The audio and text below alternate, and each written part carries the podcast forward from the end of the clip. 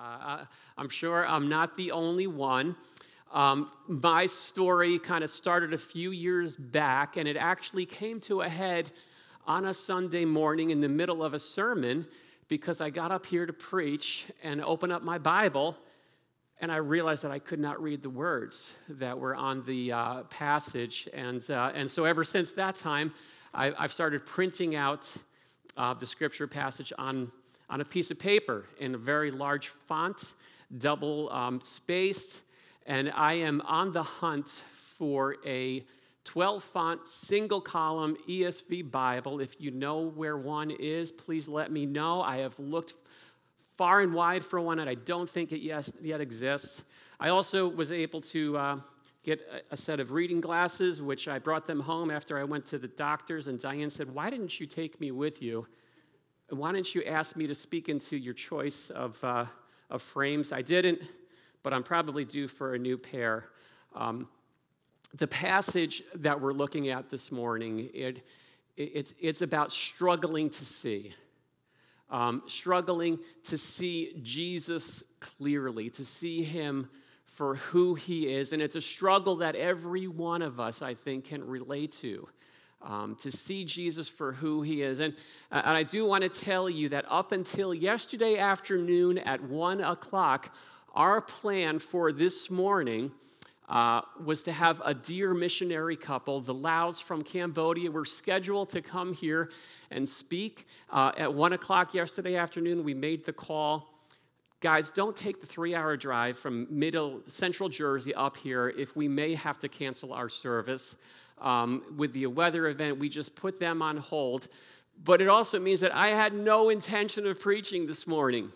Um, and, uh, and so the, the message that I'm about to bring to you, it's, it's been percolating in my heart for a while, and I'm always excited about that. But uh, it may not be quite as polished as uh, I typically like to be as, we, as I come up here on a, on a Sunday morning. So um, I don't know what you're going to get, but I'm just offering that disclaimer um, from the onset.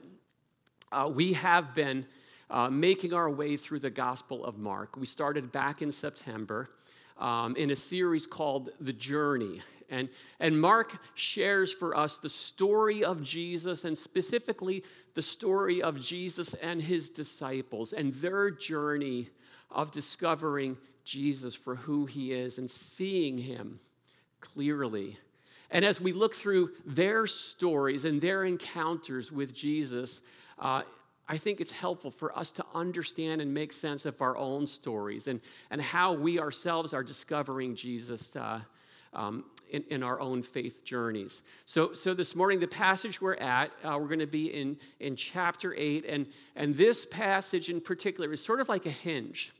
Um, it summarizes everything we've looked at up to this point the first eight chapters, the first seven chapters of Mark that we've been th- looking through, but it also sets us up for what's ahead as, it, as we launch into something new in, in, in the next section of scriptures. So if you have a Bible, um, I do want to invite you to open it up to, to Mark chapter 8, and I'm going to read uh, the first 13 verses. It says this In those days, when again a great crowd had gathered and they had nothing to eat, he called his disciples to him and said to them, I have compassion on the crowd because they have been with me now three days and have nothing to eat.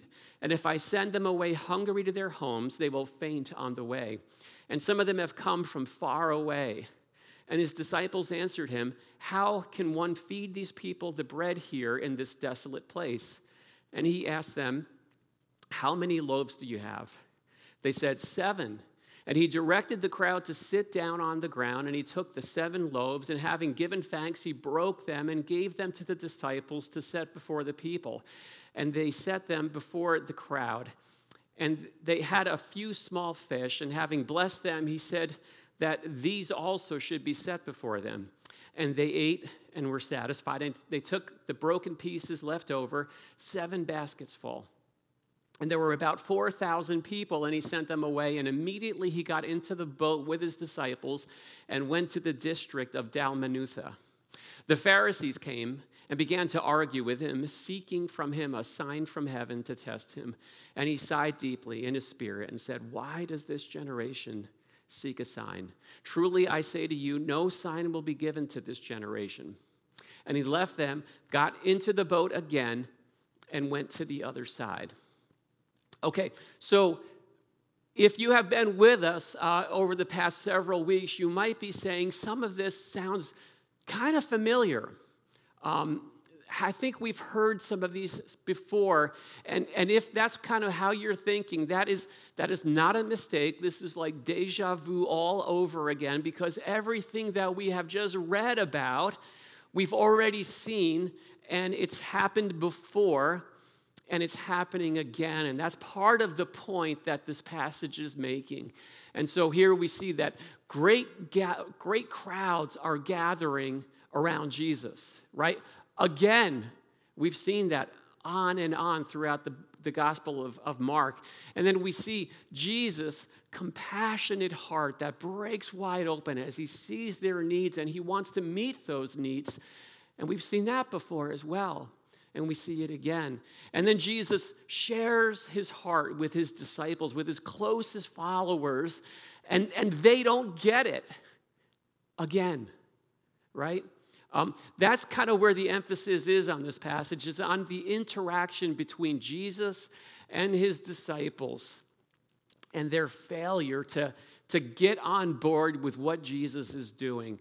You know, it's a reminder, if nothing else, that Jesus is so incredibly patient with us, with, with dull disciples, not just like them, because them is us, right? We can be so much like that. We can be so hard headed towards the things of God, and Jesus is so long suffering, so patient. And, and the Lord gives us opportunities to learn the lessons He wants us to learn when we miss it.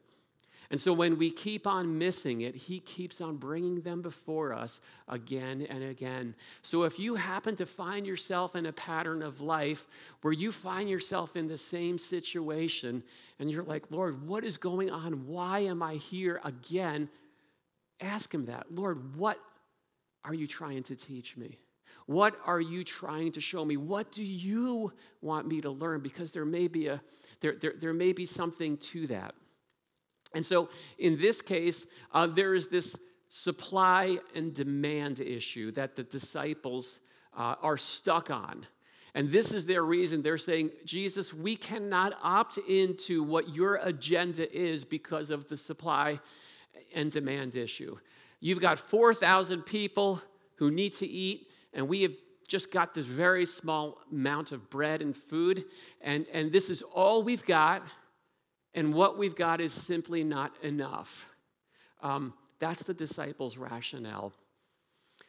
And that continues to be the response to Jesus' agenda that many Christ followers today exhibit as well, right? This, this mindset that, that short circuits so much of God's work, so, mer- so much of what Jesus' agenda is. And, and this is one of those primary fundamental lessons of faith that, uh, that Jesus desires to grow in his followers, replacing that false assumption that what we have is not enough. That, that lie, and replacing it with the truth that with Jesus, whatever we have will always be enough. Once we've placed what we have in his hands, let him take it. And, and, and, and so when it comes to our own lives, when it comes to seeing what Jesus wants done, and our, our excuses for not being about it. Uh, you know, the reality is that when it comes to our resources, uh, very few of us, from a supply and demand point of view, we don't have enough. We don't have enough to give. And if it simply is a matter of supply and demand, very few of us can be generous, can we? Right? There, there really is one choice, and that choice is to trust. To, to, to trust Jesus. That's exactly what he wants to challenge his followers to do, to, to loosen the grip of what it is that we're holding in our hands, little or much, place it in his hands, and watch what happens. That's, that's essential for the journey of faith. That's essential for understanding and comprehending who Jesus is, what he wants to do. And that's also the place where we start to, in very real time, see God at work in our lives, right?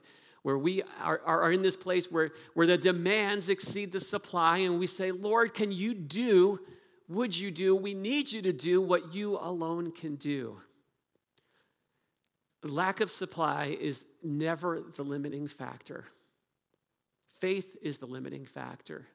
And you may have heard it before, um, but it may be something we need to just remind ourselves of again is that phrase, I can't. That's antithetical uh, to the life of faith. It's antithetical to what it is that Jesus wants to do with us. And so in this passage, there is one important distinction, something new, something different, something we haven't seen before, and it has to do with the location where, where Jesus is, is working this, this miracle, where he's multiplying the, the, the loaves. Because last time we saw him feed the 5,000, that was in Jewish territory, it was on the home turf. But, but this time, he's not on the home turf. He's, he's away. He's on the, he's on the visitor's field. He's, he's in Gentile country. And what we're seeing is the scope of his work, of his agenda, of his intentions expanding because his heart is not just for this, this group of people that he kind of circles around and says, This is who I care about, and that's it. See, Jesus doesn't just care about some people, he cares about all people people who are like us and people who are nothing like us. And that includes you and it includes me. And what's so ironic is he goes from this miracle, they, they go on their boat, they get back to the homeland, they come back to Jewish territory, and the moment they set down on the ground, the conflict breaks out. The Pharisees come out and they start picking a fight just like they had in the past. Again, this is, this is another thing that we've seen before. We're seeing it again. Jesus just does not fit into that traditional religious mindset. The Pharisees can't make sense of what he's doing, and they're just looking for a reason to discredit, to discredit his work. And, and, and Jesus, it says, it says, Jesus sighs. I think it's fascinating that they actually include this. Jesus sighs. is like, you know that sigh, don't you? Right? You've, you, you've, you've, you've experienced that where you're just like at your end for dealing with something that's just so exasperating, so exhausting. He's dealing with these religious leaders that he just can't, he just can't get anywhere with. And he says, he says, I'm out of here. He, he gets back on the boat and he sails away. It's, it's a little bit like, uh, an experience I had yesterday. I went to the tire shop yesterday. Um, this is a tire shop that uh, my, my daughter needed tires for her car, and so I, I took the time, I made the phone calls, called in advance, made the appointment, got the price quote, and, and just before I was ready to hang up, they said, Okay, we're going to send an email confirmation for your reservation. I said, Great, I appreciate that. I said, Is the price quote going to be on that email confirmation? And they said, No. I, I should have realized right then and there that something was going to be up. So I wrote the numbers down that they quoted me on the phone, and we went there yesterday morning. My, my daughter got up at 8:30 in the morning on a Saturday, which for a 17-year-old girl is a big deal. We went to the tire shop, and uh, surprise, the, the price at the shop before I dropped the keys off and left, and I checked, was a whole lot more than the price that I was quoted on the phone. And so I said, uh, No thanks, Mavis, I am out. Just the same way, similar to the way that Jesus walked out. Um, he walks in and walks out to his home territory in Jerusalem or in Israel. He gets back on the boat. And as he's back on the boat, he, he strikes up this discussion with his disciples. His disciples who seem to be stuck on dull and, and here's how that conversation goes it says, Now they had forgotten to bring bread, and they had only one loaf with them in the boat, and he cautioned them, saying, Watch out. Beware of the leaven of the Pharisees and the leaven of Herod. And they began discussing with one another the fact that they had no bread. And Jesus, aware of this, said to them, Why are you discussing the fact that you have no bread? Do you not yet perceive or understand? Are your hearts hardened? Having eyes, do you not see? And having ears, do you not hear? And do you not remember? When I broke the five loaves for the 5,000, how many baskets full of broken pieces did you take up? They said to him, 12. And the seven for the 4,000, how many baskets full of broken pieces did you take up? And they said to him, Seven. And he said to them, Do you not yet understand? Okay, so they're on the boat, they're traveling, and you get this sense here that Jesus' disciples, these people who have spent so much time with him, are they destined to just stay dull to the things of God forever? Are they going to be stuck on dull forever? Because they sure seem to be making zero progress. If anything, they seem to be regressing right? And that's kind of the question at hand. They've spent so much time with him, but time with Jesus hasn't had any effect on building up their faith, their eyes to see. And, and so here's what Jesus does He talks about the fact that they only have one loaf of bread, and he tries to shift their focus from the physical uh, to the spiritual, from the temporal to the eternal. But, but the disciples, they just don't get it. They do not make that transition. And, and by the way, th- that is a little bit of what this fast is all about that some of us are, are, are taking part in. It's, it's a way of taking our focus off the physical and putting it on the, the, the, the, spiritual. And so Jesus uses that, that analogy of, of physical bread, and he says, Beware of the leaven.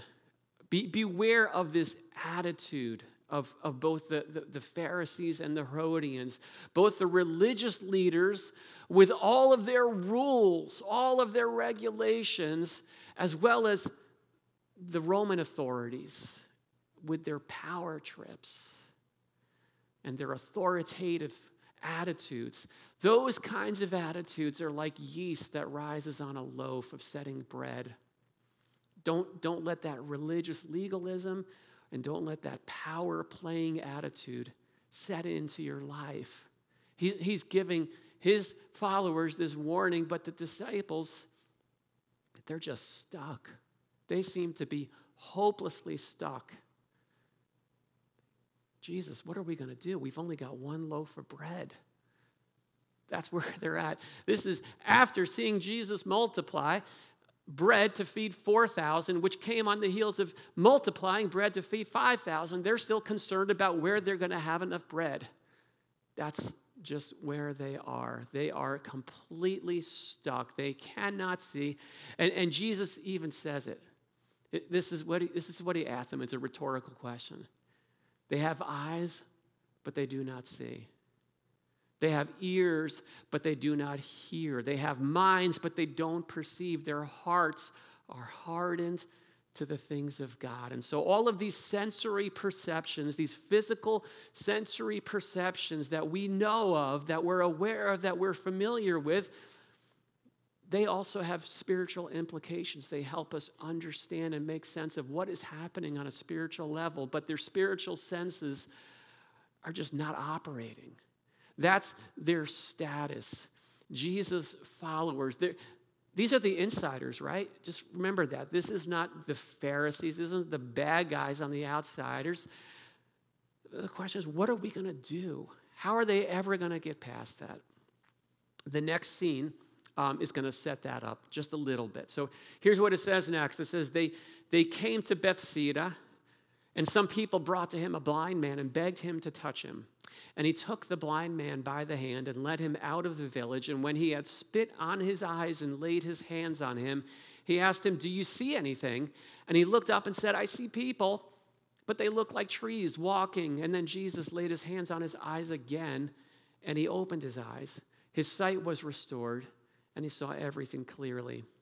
And he sent him to his home, saying, Do not even enter the village. This is the beginning of an eye opening experience. And, and there's a miracle that's reported here, but there's more to it than just that. This is a strategically placed episode in this storyline that Mark has been writing. And what we see here is a physical illustration of where the disciples were spiritually. Okay, and so this is a foreshadowing of how their journey with Jesus was going to unfold and progress. So remember, Jesus had just described them as having eyes but not being able to see. And, and here, the next scene, we see him opening the eyes of someone who was blind, not able to see. Um, and so, for those of us who understand that there is a dullness, that there is just this this inability sometimes to just understand and perceive the things of God. What Jesus is about, the good news is that Jesus is able to open eyes, not just physical eyes, but spiritual eyes. And that's, that's what we need. So, where this man was physically is where the disciples were spiritually. And what happened to him is a foreshadowing of what was going to happen with the disciples. And so you see, there's this two, this two stage process. First time um, that, that this happens in the way that Jesus performs a miracle. First, he goes from his eyes being closed to his sight being cloudy. And then he goes from cloudy to clear. There was a process to it. So, so take note of that in your own walk with the Lord. There are breakthroughs, but maybe sometimes it's not just a breakthrough. Oftentimes it's a series of breakthroughs. There's a stage, there's a, there's a process to it. It can be an unfolding thing. And sometimes, you know, we feel the pressure, we hear stories, we hear testimonies, and someone says, This was the moment. You know, I once was blind, but now I see. And if that's your story, if that's the way the Lord met you and the Holy Spirit worked in your life, then that's great, but it's not the only way, right? That's Saul's story. But, um, but with Peter's, with the disciples, it's a very different. It's a very different story, a very different unfolding. There was a stage. First was, do you see anything? No. And then, do you see something? Yes. And then eventually, do you see it all? Yes. The main point being this is that this process continues as they walked and continued their journey with Jesus. And so, if you are walking this path of faith, if you are living out life with Jesus and you're still not quite sure how it all works, what it's all about, how to make sense of who He is, just keep on that journey. Keep on walking and watch Him um, and watch what opens up. Um, so let's, let's see where it goes from there. It says this next. It says, Jesus went on with his disciples to the villages of Caesarea Philippi. And on the way, he asked his disciples, Who do people say that I am? They told him, John the Baptist, and others say Elijah, and others one of the prophets. And he asked them, But who do you say that I am? And Peter answered him, You are the Christ and he strictly charged them to tell no one about him. All right, so here, this is sort of the moment, right? For those of you who have been with us since the beginning, we said that this is the entire reason Mark wrote this gospel for us to answer that question who is Jesus? To show us clearly who he is. And so this has been building up for the last eight chapters. Here we are in this strategic, monumental moment, and it happens in a very particular setting. Let's look at that first. It happens in this place called Caesarea Philippi. Again, he is Jesus is not this is not in the home territory. He's way beyond the borders of Israel. As a matter of fact, this is the farthest point north of Jerusalem that Jesus ever travels. Caesarea Philippi is a pagan place. It is filled with people who are far away from God. But Jesus is making a point that they may be far away from God, that they are not forsaken by God. And so, what is about to go down here, this milestone moment that's going to take place here, isn't just for the home team. It isn't just for the good guys in, in, in, in, Israel, for God's chosen people. This is something that's going to apply to the entire world. And so he asks the question the question that this entire book was written to answer. And it starts out with the word on the street What are people saying about me? All kinds of things, Jesus. They're good things. They're exalting you as someone special. But then he turns it very personal. What about you? Who do you say that I am? And I do believe this is the question. I do believe that this is the question that if we can hear Jesus through the Holy Spirit asking each of us very personally, Who do you say that I am? Not just a moral teacher, not just an example. Peter answers the question and he says, You are the Christ. Uh, Christ is not Jesus' middle name. Um, Christ is a title. Christ means that he is the, the chosen one who had been promised by God from the very beginning to come and to save the world, to set everything that is wrong right again. You are the one this world has been waiting for. Not just teacher, not just prophet, not just good guy, way, way more than that. The one and the only so, here for the first time, someone finally gets it. Peter answers, and, and it's what's called, uh, it's been known as the, this is the great confession Jesus Christ. Uh, understand what this is setting up, okay? Because many people will say, you know what?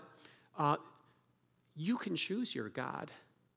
And, and so long as you're sincere about it, then it doesn't matter who your God is just choose the God that works for you.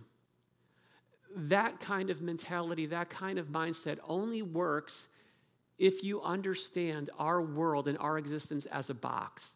And everything is just within the box of what we can see in our own senses and, and understand and feel.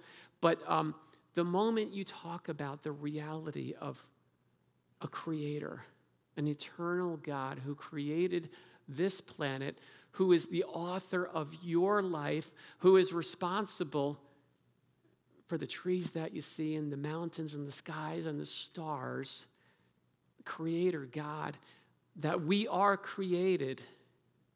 And that in fact, this Creator God has revealed Himself to us in ways throughout history uh, not only in, in the creation, but in, in, in prophecy through his people, and that this God actually broke into human history in the form of a person, then all of that kind of understanding goes out the window. It's not an option, right? This goes way far beyond just my personal choice about which God I want to believe in and how I want to set up my own personal belief system. God has revealed himself through Jesus Christ, foreshadowed thousands of years before he came, written about in the prophets. And here he is. Peter says, You are that one. That's something you have to reckon with. That's something you cannot dismiss. This is not just fabrication, uh, this is revelation. And, and Jesus charges his disciples, upon that confession, he says, Keep it quiet.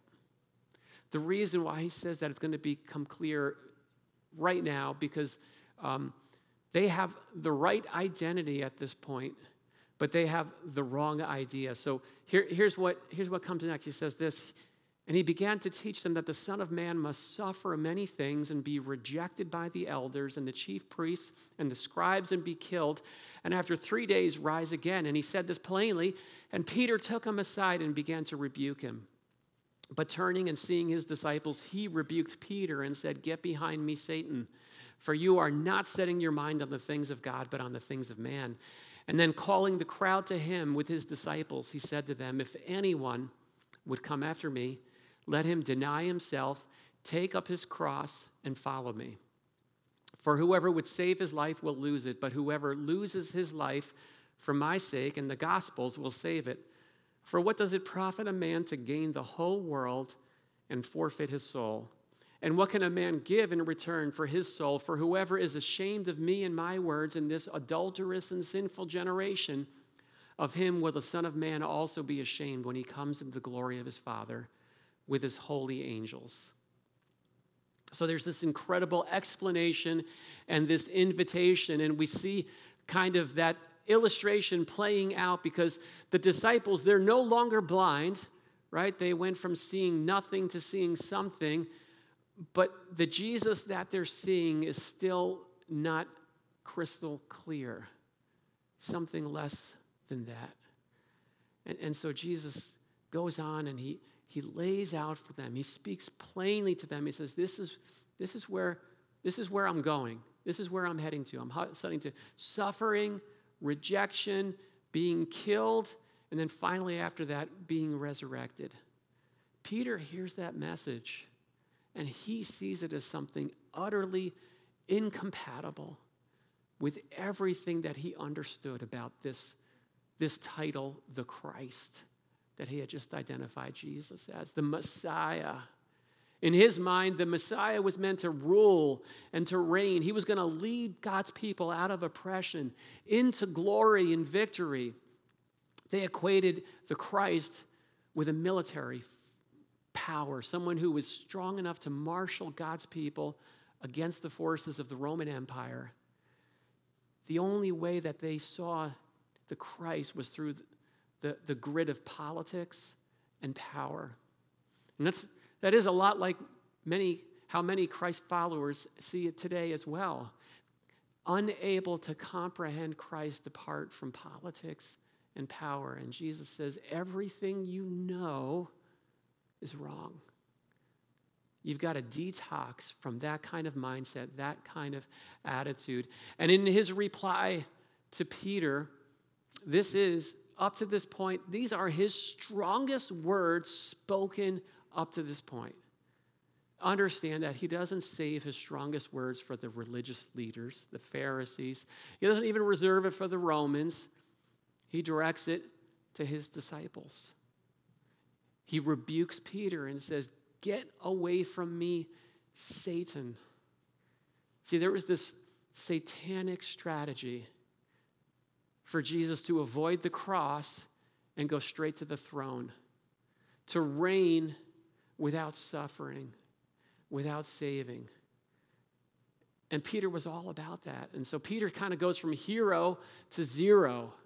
He gets who Jesus is, but he misses what he came to do. Jesus kind of says, This is what it's about. You have set your mind not on the things of God, but on the things of man. Your mind is set on getting power, not experiencing pain. Your mind is set on taking, not giving. Your mind is set on serving or being served instead of serving yourself. And he says that that's just not going to work. You're never going to comprehend me. There is no way to make sense of who Jesus is apart from understanding what he came here to do. And so understand this until you can make sense of the cross, of that picture, of that image of Jesus' bloodied body, nails through his wrists, head pierced with that crown of thorns you can look at that and you can say, I understand what that's about. If we don't get that, we don't get him.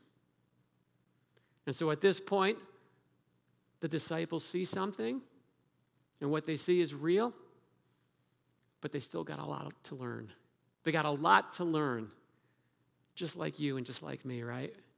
This, this experience of growing in our walk, in our relationship with the Lord. It's ongoing.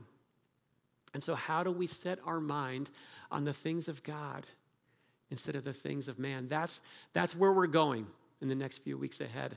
Jesus extends this invitation. He opens it up not just to his disciples, but to the crowds who are watching, anyone. He says, You can follow me, you can walk with me, you can do life with me, but know before you start where it is I'm leading to. What's going to be involved in it? Self denial, letting go of your rights, letting go of your wants, letting go of living for me and myself. picking up your cross. At this stage, there was not an equation between Jesus and the cross. All they knew at this stage was that a cross was an instrument of, of death. It would have been like saying, Pick up your electric chair. And he says, Follow me. Follow me because what I'm asking you to do is where I am going. Um, come to the end of yourself. Stop leading yourself. Follow Jesus. And, and, and, so the reality is, as, as we are understanding, making sense of what it looks like to do life with Jesus, understand that it is not the life to follow if your goal is to just make your life easier right? If, if your goal is, I just want to eliminate as much pain as possible and have a trouble free life, Jesus is not the person to follow. He is not going to make your life easier. That life of self denial is not the easiest life. It's not the fast track to a life of ease and pl- pleasure and privilege. But make no mistake, it may not be easier, but he promises it is always better it is always better. And so there's this paradox that he points out that, that is calling us to live out our lives following him, and it will only make sense if we keep the end in mind, eternity in sight. So he says, if you live for yourself, and, and you for your own life for, for meaning and fulfillment and just try to do it all and make it all about you then that meaning that fulfillment is going to slip through your fingers like, like water it's just going to fall out. And so he unapologetically says, Live for me. Make Jesus the number one most important thing, not yourself. And he says, With that, you'll find that life of meaning, that life of fulfillment. You'll find your cup full and overflowing. So we don't seek fulfillment, we seek Jesus. And fulfillment and satisfaction is the outcome. That's the paradox. And the invitation is to really live out life at the level of the soul. He says, What, what do you give in exchange for the soul? See, so often we live our lives from the physical perspective. What do I need physically? What do I want physically? Um, but there are spiritual realities Number one being that you have a soul. Not that you even you are a soul in the deepest part of who you are. You, you have a body and you are a soul. You at the deepest part of who you are is alive to God, that it transcends and goes beyond just the physical. Um, the challenge is living in this in this um, sinful and adulterous generation, as Jesus calls it, is to just lock our sights on just the physical and lose sight of the spiritual and the eternal. Jesus says if you do that, it's an absolutely tragic, disastrous strategy to live life because nothing matters more than your soul your physical health matters, but not as much as your soul. Your bank account matters, matters nothing compared to your soul. The titles you have, the cars you drive, the house you live in, the memberships you belong to, the friends you have, nothing of that matters compared to your soul. And, and Jesus came to address our lives at the soul level. He is the Christ. He came to rescue and he will return to reign. He came first to sacrifice, to give his all for us. And he's coming at the end of history to, to rule and to reign. And so we choose carefully how we live our lives. We choose carefully what we see, what we focus on, what we give our attention to. In the coming weeks, we're going to see and learn more about what it looks like to follow a Savior who came to serve. It's, it's paradigm exploding.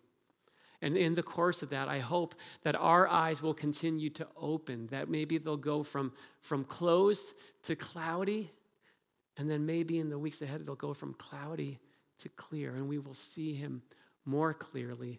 Uh, we will follow him close, more closely, and we'll love him with all that we are.